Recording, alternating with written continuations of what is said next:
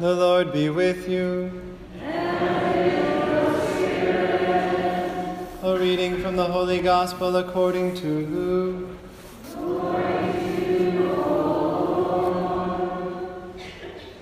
Each year, Jesus' parents went to Jerusalem for the feast of Passover. And when he was 12 years old, they went up according to festival custom.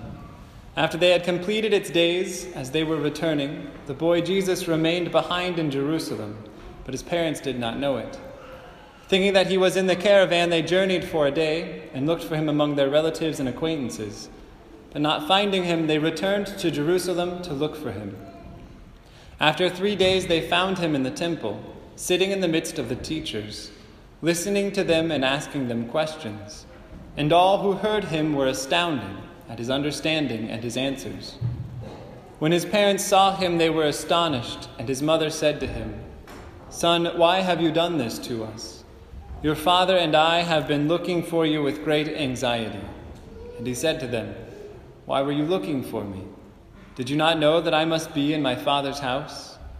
But they did not understand what he said to them.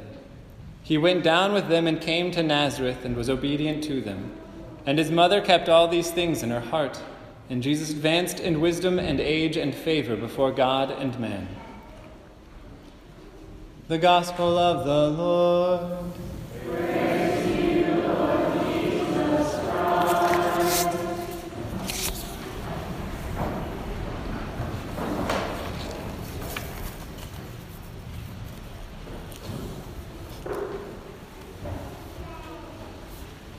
Beloved, see what love the Father has bestowed on us, in that we may be called the children of God. And so we are. What a radical statement that our, that our beloved disciple gives to us this morning. This radical concept of being a beloved son or daughter of our God is something that was a game changer for the whole idea of religion. The entire Old Testament was God trying to prove to the Israelites that indeed He loved them, indeed He would be merciful, indeed He would welcome them home if they would just accept it. But they didn't get it until our God, our loving Father, sent His only beloved Son so as to offer us true love, to show us by dying on a cross, rising from the dead, ascending into heaven, and inviting us into the sacramental system, that we too, my brothers and sisters, are co heirs to eternal life. We inherit with our Lord Jesus Christ not only eternal life, but heaven itself. We inherit all the joys and happiness it entails. But the reality of that is, is that if we fully understand this beloved sonship, this idea of being beloved daughters and sons in the one Son, Jesus Christ, if we really understood that, then indeed we would know true happiness and joy. But I don't say that those last few words, true happiness and true joy, in the midst of a comment that is void of all suffering. That would be impossible on this earth. You see, we often have this idea that joy and happiness and suffering are all separated from each other and can't coexist. The reality of the cross and the resurrection is far different than that. And it's important we understand that they're not opposed to each other because, in order to be co heirs of eternal life, we also had to inherit the great weapon against sin and death. That is the cross. Both come together. But in light of the resurrection, the cross has great purpose, has joy, and even happiness within it. That is the great message of our Lord Jesus Christ. And this concept has to be understood if we're truly to grasp how, the, how to imitate the Holy Family Jesus, Mary, and Joseph. You see, in the prayer after communion today, after we receive Most Holy Communion, after Josh receives communion for the very first time, filled with the presence of Jesus Christ Himself, the priest will say on our behalf, Bring those who refreshed with this heavenly sacrament, most merciful Father, to imitate constantly the example of the Holy Family, so that after the trials of this world, we may share their company forever. Now, we were asked, we're commanded even by Holy Mother Church to imitate constantly the example of the Holy Family. But unfortunately, our understanding of the, the Holy Family is defined by cheesy pictures and Hallmark shows. Most of us, when we think of the Holy Family, we think of this fat little chubby baby who's all sorts of happy in this card with a well adorned young woman next to him and an old Saint Joseph. But that really isn't the idea of the Holy Family given to us in the Gospels. You see, because if that's the image of the Holy Family, they're so far separated from reality that we all experience with the pain and suffering and difficulties of family life that how can we imitate that? It's so foreign to our, our own experience. So let's understand a little bit of the reality of the Holy Family's life. First, Joseph had doubts about his bride, for she became pregnant without his assistance. It was only by an angel that he could trust indeed in the reality of their marriage. Then, once they go to Bethlehem, they're rejected at every inn. The king of heaven and earth is born amongst animals. He's laid in a feeding trough, definitely not the most sterile of all environments. And there's absolutely no family around. You can imagine that when the birth of your child happened and there was no one around but your husband. Imagine what that pregnancy would have been like. No doctors, no nurses, just a bunch of animals to keep you company. Then immediately, they're called to go into exile, to live as poor amongst a foreign nation.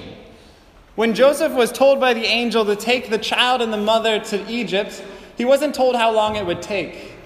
Imagine those of us who work. If an angel said, You're going to have to go to a foreign country, I have no idea how long you're going to be there. I'm not going to tell you. I'll tell you when you can come back. Could be a day, could be a week, could be a month, could be years. Especially in those days, Joseph would have to establish himself as a tradesman. You're guaranteed the Holy Family suffered. They were poor. They didn't have a lot of money, they didn't have a lot to do. They were living in a foreign country as exiles. You can imagine when Joseph comes back, finally the angel says, Herod's died, come on home. You can imagine his family members and friends, some of them in Nazareth would have said, Hey, welcome back. Others would have been like, Joseph, what were you thinking? Taking a young wife and a newborn child into a foreign country? That was crazy. You shouldn't have done that. Guaranteed he was pestered with questions. It goes on for the Holy Family we see in our gospel today. Blessed Mother and Joseph are devout Jews doing all that they're asked to do in their faith, and they lose the child Jesus for three days. Your father and I have been looking for you with great anxiety. The Blessed Mother, perfect, never sinned, struggled with anxiety in this moment. Anxiety and fear and all those are not absolutely opposed to our faith as long as they don't destroy our faith. You see, the other part of it is, is Jesus' parents were used against him when he preached. When Jesus was preaching in Nazareth, the Nazareans, they came up and they said, Is this not the son of Joseph and Mary? Don't we know them? And they're nothing. How can this guy come up and tell us what we're supposed to do? The family was considered in, in no repute whatsoever. These are but some of the trials we know of about the Holy Family. I think perhaps now they're a little bit more relatable. We can imitate their example. Because it wasn't that they lived their lives devoted to God and therefore free from suffering. We know for a fact that the Blessed Mother and Joseph were righteous. They followed all the commands of God to a T. Blessed Mother never sinned. But yet their families still struggled. They still suffered. They still knew pain. But the lesson that they can teach us is that in the midst of all of our struggles and the sufferings and the pain of our family lives, we must continually inject faith, hope, and charity. That is the great lesson of the Holy Family that is to be imitated. And so, that example, I often ask couples or families that come to me that are going through rough times, maybe sickness, maybe there's money problems, or stress of taking care of parents, or a divided family, or children aren't practicing their faith, the loss of a child or a loved one. The Blessed Mother knew what it was like to lose a spouse as she stood by the deathbed of Joseph. She, knew, she knew what it was like to lose an innocent son as she watched him murdered at the hands of those who killed him. So often I ask those families, those couples that are struggling, what's your prayer life like? Do you pray daily? As individuals, as couples, as a family? So often the answer is no. Then I ask, do you practice your faith? Do you go to Mass every Sunday and Holy Day of Obligation and frequent confession? So often the answer, especially to the latter, is no. If we are to imitate the Holy Family, we must indeed imitate every aspect. We must make the faith primary in our lives. But even for those families that do all of that, that are faithful to their Sunday obligation, that come to Mass perhaps more regularly, are going to confession and pray every day, do not worry. Because if your life doesn't look perfect, it's okay. Jesus Christ came to enter into the messiness of humanity, not to destroy it. He came to sanctify our pain and suffering, not to take it all away. That's what heaven is for. So, indeed, if it doesn't look perfect, it's not because we're failing or we're doing something completely wrong. Sometimes it's because God invites us into the cross so that we can rejoice in the resurrection. The Blessed Mother didn't understand it all. She didn't get everything. It says in the very gospel we read. But they, referencing Mary and Joseph, did not understand what he said to them. So, as a parent, if you just don't get it, if you just don't understand exactly how it's all going to work out, you're in good company. Imitate the Holy Family. Commit yourself to your faith, increase hope, and always love. That is the lesson of the most holy family. Especially on this day, we have a member of our own family who's going to receive that special gift of our Lord Jesus Christ in the body, blood, soul, and divinity of Jesus Christ. To make Jesus the center of his life, Josh and the Barry family are going to receive this beautiful gift, an outpouring of God's grace, his constant promise that he'll be with us in the midst of all of our pains, all of our sufferings, meeting us day in and day out where we're at. Let us give thanks to him on this feast of the Holy Family. Let us pray to the Blessed Mother and to St. Joseph for the grace to imitate their example. And let us truly understand that we don't have to be a Hallmark card to be faithful. But indeed, we do need to put all of our sufferings, our pains at the foot of this altar. And know that our Lord Jesus Christ comes to us in the Eucharist to enter into our sufferings so as to sanctify them and remind us of hope. You see, my brothers and sisters, you are called children of God, and so indeed you are. If we would but believe that we are beloved sons and daughters of a loving Father, then we'd see the great gift of the Eucharist, the great gift of family, the great gift even of our trials. For through all of that, He is constantly sanctifying us and preparing us to come home.